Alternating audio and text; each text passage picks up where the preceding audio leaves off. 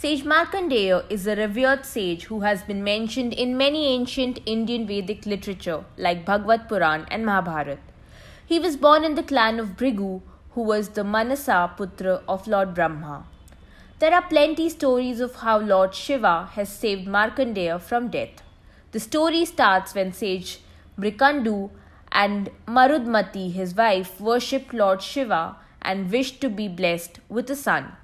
The couple was given two choices have a righteous son who would have a very limited life on earth, or have a son who is not enlightened but lives a long life.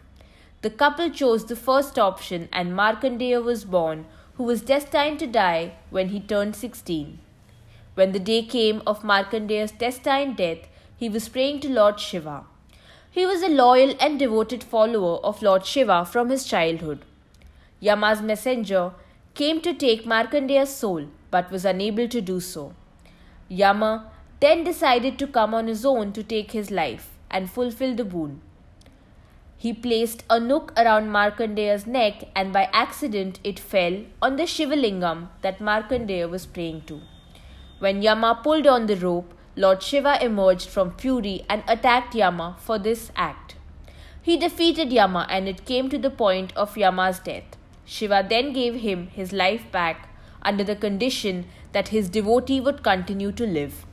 The Markandeya Puran and a few chapters in Bhagavad Puran describe the conversation between Markandeya and Jaimini about his prayers.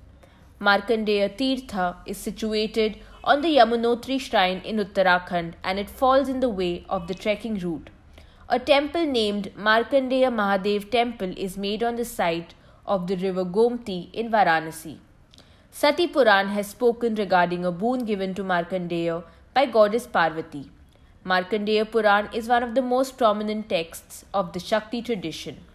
Bhagavad Puran describes the scene of sage visiting the Narayan Rishi to ask for a boon. He prayed to the sage to display his illusory powers.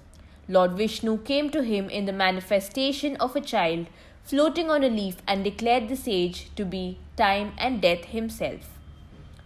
Sage Markandeya entered the mouth and rescued himself from the gushing water. Markandeya discovered all the worlds inside the stomach of the child, including the seven regions, seven oceans, etc. The lush green mountains and the widespread kingdoms all made their presence felt in the stomach itself. The humans were there too. He was very confused and utterly speechless. He started praying frantically to the Supreme Lord Vishnu for help. As soon as he started praying, he came out of the mouth, and Lord Vishnu appeared to him in his original form. He blessed Markandeya, and the sage spent thousands of years with the Supreme Lord. Markandeya became the composer of Bala Mukundashtakam and taught Bhishma.